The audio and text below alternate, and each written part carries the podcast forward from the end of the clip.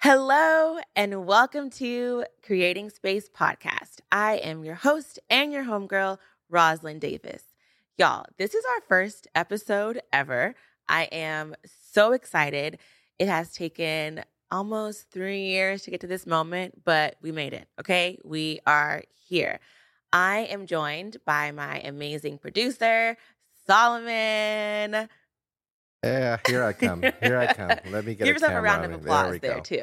All right. Oh wait, you want me to give myself a round yes, of applause? please. All right. Yay, There you go. Hey, welcome. Hey, hey, hey, hey. I have my mom in the studio with us for some moral support for this first episode.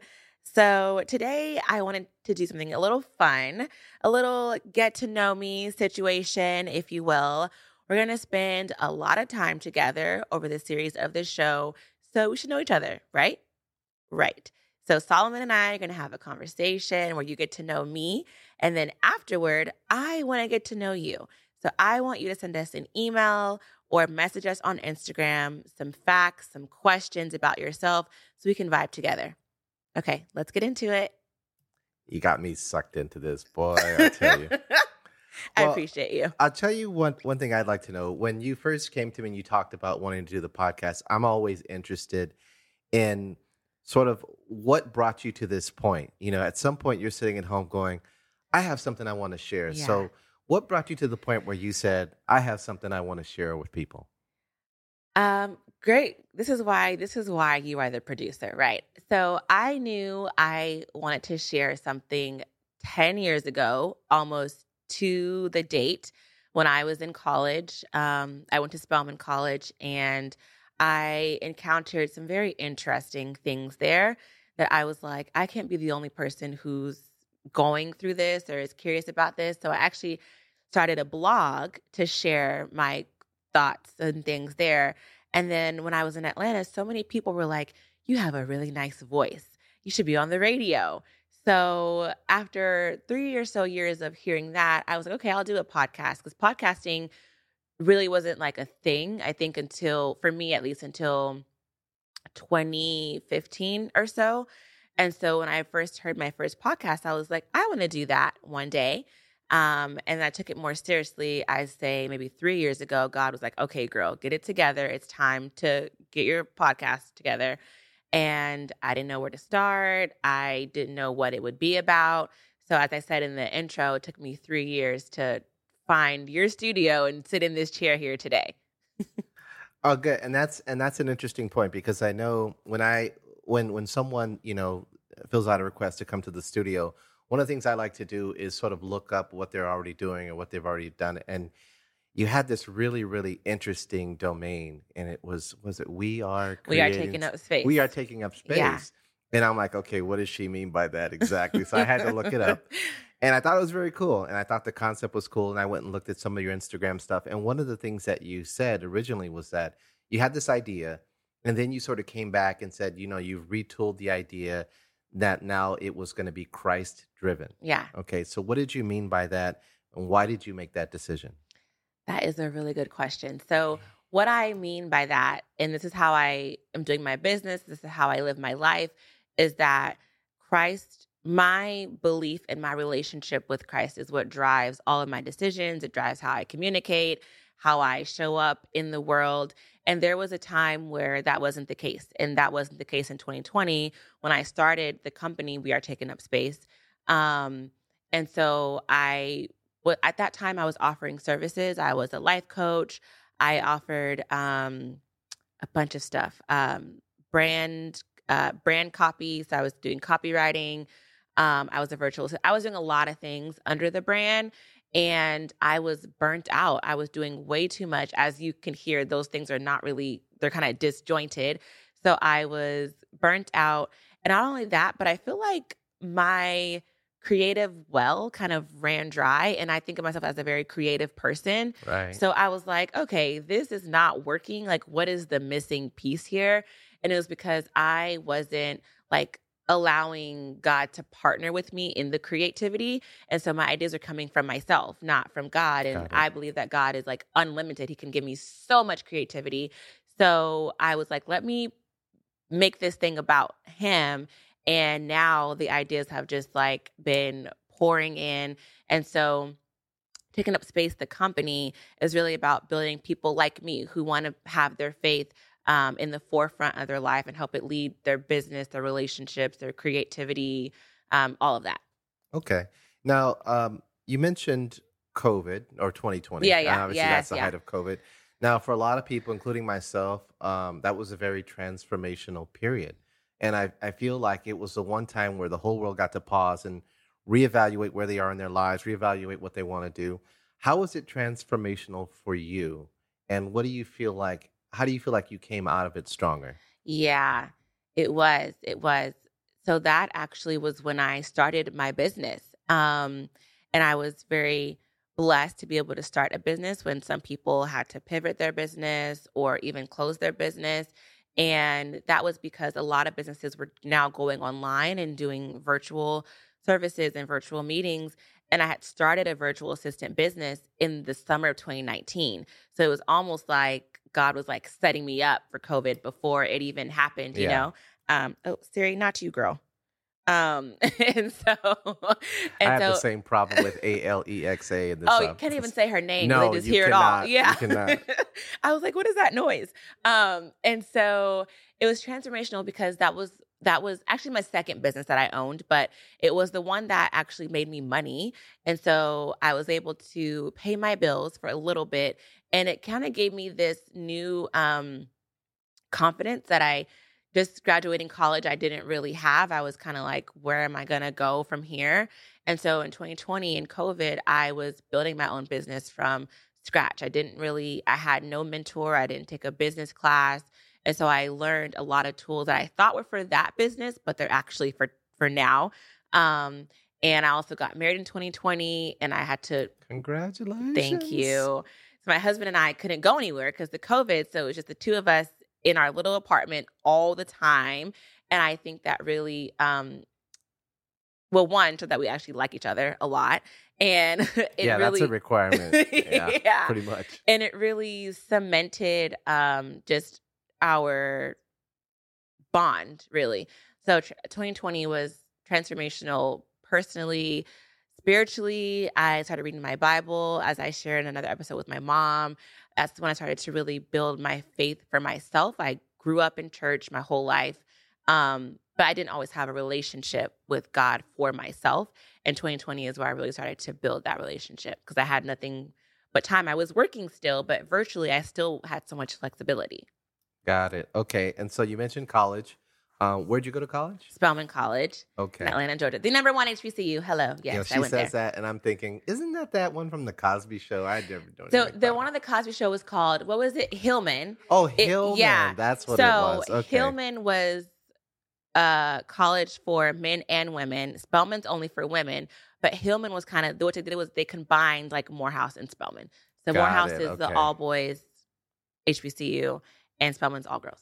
So spell. So Hillman was inspired. by- Exactly. Yes. There you we go. go. And then, if you don't mind us wanting to know, how old are you? I am 28. I always forget until someone asks me how old I am. Okay. and you obviously chose the entrepreneurial route. Uh, was that right out of high school? Was that on or college? Was that on purpose? Yes. I never wanted to uh, work for someone else, as a lot of people my age don't. But actually, I do have a real job. I do have a nine to five, um, which also allows me a lot of flexibility. I work in philanthropy. Nice. Um, but my entrepreneurial spirit actually began, I want to say, uh, I might have been 10. Mom, when did I have that card business? How old was I? Yeah. Mom is murmuring in the background. Okay. now. So when I was 10 years old, I would sell handmade cards in my neighborhood with just a piece of printer paper. I would write a nice message on them. I might have colored on them. I don't think I did. But, and then I put them in like a photo album binder and I would walk around and I would sell them to my neighbors and they would buy them. So Oh, since I was 10, I knew that I wanted to be creative in the way that I made money. And right out of school, um, my major was very broad. It was comparative women's studies. So I could really do anything with that because I learned so many different lenses. And so there wasn't a job that was like really my vibe. So, where I work now, my foundation was actually one of my virtual assistant clients that I ended up um, onboarding full time there. And that's what I do outside of creativity and ministry. Wow. Okay. So when you mentioned creativity, what are your some of your core skills? Are you a designer? What do you what do you or you can even just say what are your passions? What yeah. really oh, like that's a good do? question. Okay. Um, one of my passions is music. I like to sing. I was in the choir growing up. Um, when I was in college, I worked at a music. I worked at two music studios when I was in school. Um, I actually was an assistant for a Grammy award winning sound engineer. So music is really like in my bones. Um, I'm passionate about a little bit of design. Like I I can if I have to. I think if I had more time, I would really want to develop that skill more. Um, so music, design, writing. I like to write poetry, books, um, writing prompts for for clients. Um, yeah. Have you lost any jobs to Chat GPT yet? no, Good for you. not yet, not yet, but it's probably coming down the line. That thing is taking us all out. It's amazing, isn't it? Wow. Okay. Uh, let's see what other questions I wanted to ask you. Um, okay, so you enjoy writing and music. Um, so usually when people create something, uh, they always they're typically solving a problem. So what kind of problem do you think this podcast will solve for people? Yes, great question, Solomon. This podcast is going to solve the problem of boring, judgmental, dry Christianity. And it's going to solve the problem of people feeling like they're the only person that is going through this thing. I there's a saying that says like I don't look like what I've been through, something like that. That's me. That's me for real. I have been through um so many things, a lot of grief um at what I think is a very young age. Um a lot of questions about like my worth and my purpose and why do I exist and what am I supposed to do in this existence and the stories that I'm going to share, the guests that I'm going to have on here, I think are really going to speak to the fact that none of us are alone in our experiences and nothing that we experience is happening for the first time except possibly COVID. Um, and so I think the problem is going to this problem that's being solved is is the need of community um, and the re-presenting and the candid conversation about um, not even Christianity, but knowing God and building a relationship with God. All right. I, I like the approach because I think um, that so many people, when they, especially when they start to incorporate God into anything that they're doing, they do it from such a, um, I don't know, just a cut and dry approach. Like you either have to be totally on board with this or not. Yeah. But, you know, now you have this approach where you can integrate God and you can talk about God into everyday things and Every you don't day, come yeah. off as overly religious. You Yeah. know, you're not throwing it in people's faces. Yeah. It becomes more of a normal part of things. And so I do like that approach with you. Thanks, Solomon. Yeah, that'll be One cool. thing I like to say is relationship over religion. I'm not a very like religious person. When I think of religion, I think of like structured um, practices and kind of more like rules. And I don't live my life that way.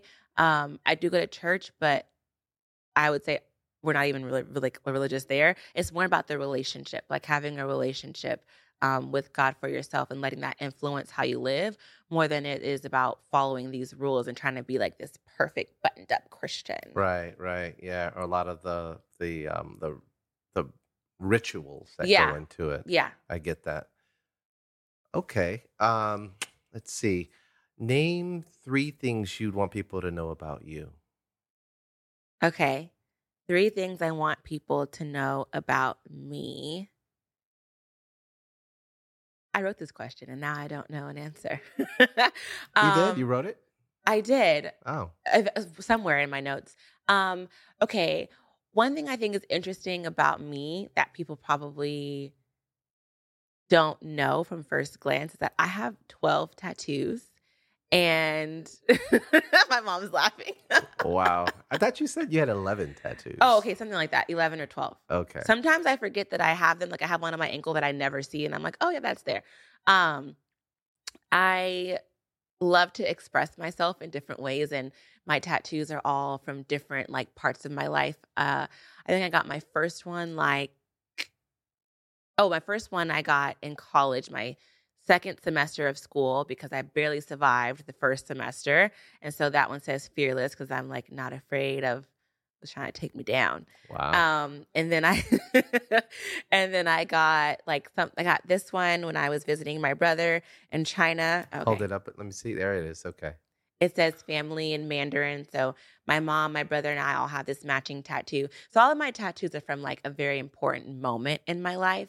Um, so yeah, that's a cool fact. I Okay, think. good. So no tribal armbands or anything. That'll be like, No. you know, t- 10 years from now, you're going, why did I ever do that? Yeah, Nothing no. like that. I do have this this queen here, and my daughter, who's one and a half, sometimes I don't know if you can see it. She points at it sometimes, and I'm like, you know, one day I'm gonna tell her not to get tattoos, but she's gonna be like, "Mommy had this big old queen on your arm." So Yeah. that one's gonna be a sticky situation. But no, nothing that I look back and I'm like, "Why did I do that?"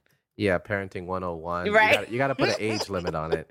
Yeah, And you got to say, well, you can't do it until. yeah. this. 'cause I didn't have mine until I was 19, actually. So that's a good good piece of advice. We'll go with that.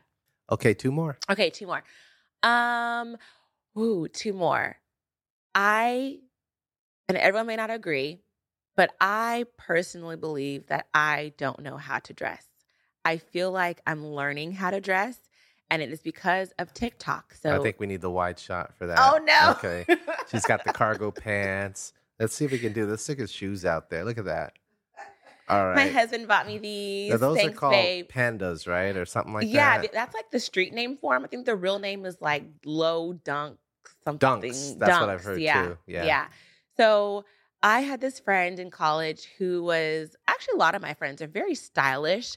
Um, she actually works in the fashion industry now, but um, I always felt like I didn't know how to dress. I just wanted to be comfortable enough to dance and move around how I was moving. And all the other girls were like super cute with their makeup and their heels. And I had a closet full of heels that I never wore. And so I honestly feel like I didn't know how to dress until how old is my son? Until three months ago. Oh, because okay. I started watching all these videos about outfit formulas. And so now I use them. And so I'm learning how to dress at 28. Well, the funny thing is now I think most most people in that age group have forgotten how to dress. And they dress just like you're dressed now. Yeah. So it's like you did all that work for nothing. There's a girl I found on TikTok, and her whole page is about helping millennials catch up with the times and how to dress. And I'm like, wow, have I really gotten to the age where like I don't know what's hip and what's trending anymore? I think I have. One more. Okay, one more. One more. I like to sing. Some people say that I can sing. I'm one of those people. And some will say that I cannot. I'm not going to sing now for y'all to judge. Maybe later. At some Um, point. At some point, yes. I um I was in a at at Spelman we had these things called pageants um where people can perform their talents and win a crown for different things. And my one of my roommates and my best friends, she was in a pageant uh from to be Miss Sophomore and I was actually her background singer. So I would think that means I can sing. That she asked me to be her backup singer and she won. Well, she was she won second place.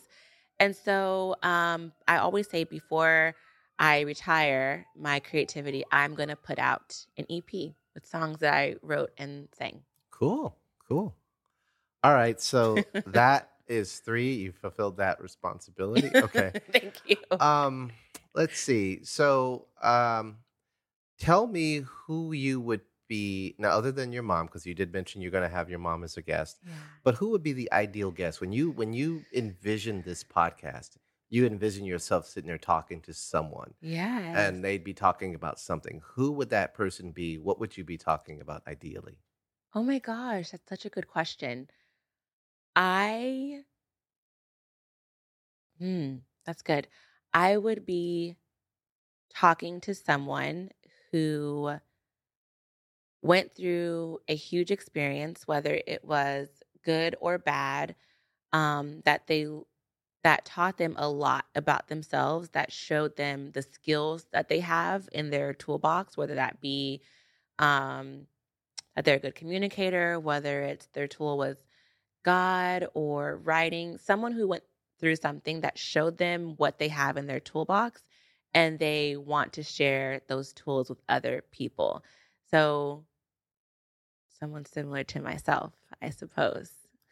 okay, good. So it's less about helping them through the and more about celebrating them coming out of the other side, Yes. right? I think on the website you wrote giving people their flowers, right? Yes, yes, because I know a lot of people similar to my mom who have not just overcome things but also accomplished things um, that I I want to celebrate. I know a lot of podcasts are like self help podcasts, and it's helping the um the listeners or even the guests kind of process what they've been through. This is not that. I want to celebrate that we've already processed it. We've already been through it.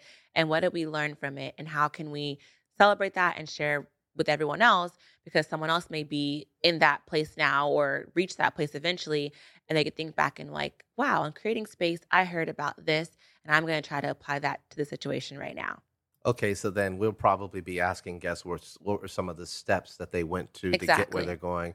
So that serves as inspiration and, and sort of a call to action and a you know a to do list for people who are trying to go, get through that same situation. Yeah, exactly. It's the process that I used to use with my clients when I was a life coach. I mean, I guess I still am at heart.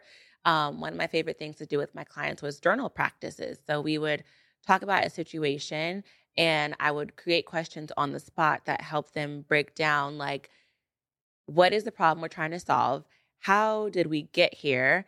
What part did we play in it? How can we move forward? How can we avoid it for the next time? So I really like to pick things apart and get into the details um, to help us move forward. I'm very like solution and problem solving oriented. And I bet the hardest part of that was the what part did we play in it? Because That's people always the hard love to like Yeah. blame everything else but them. They didn't Yeah. have anything to do with it. Yeah. And that was one of the things I had to overcome when creating, when rebuilding, taking up space.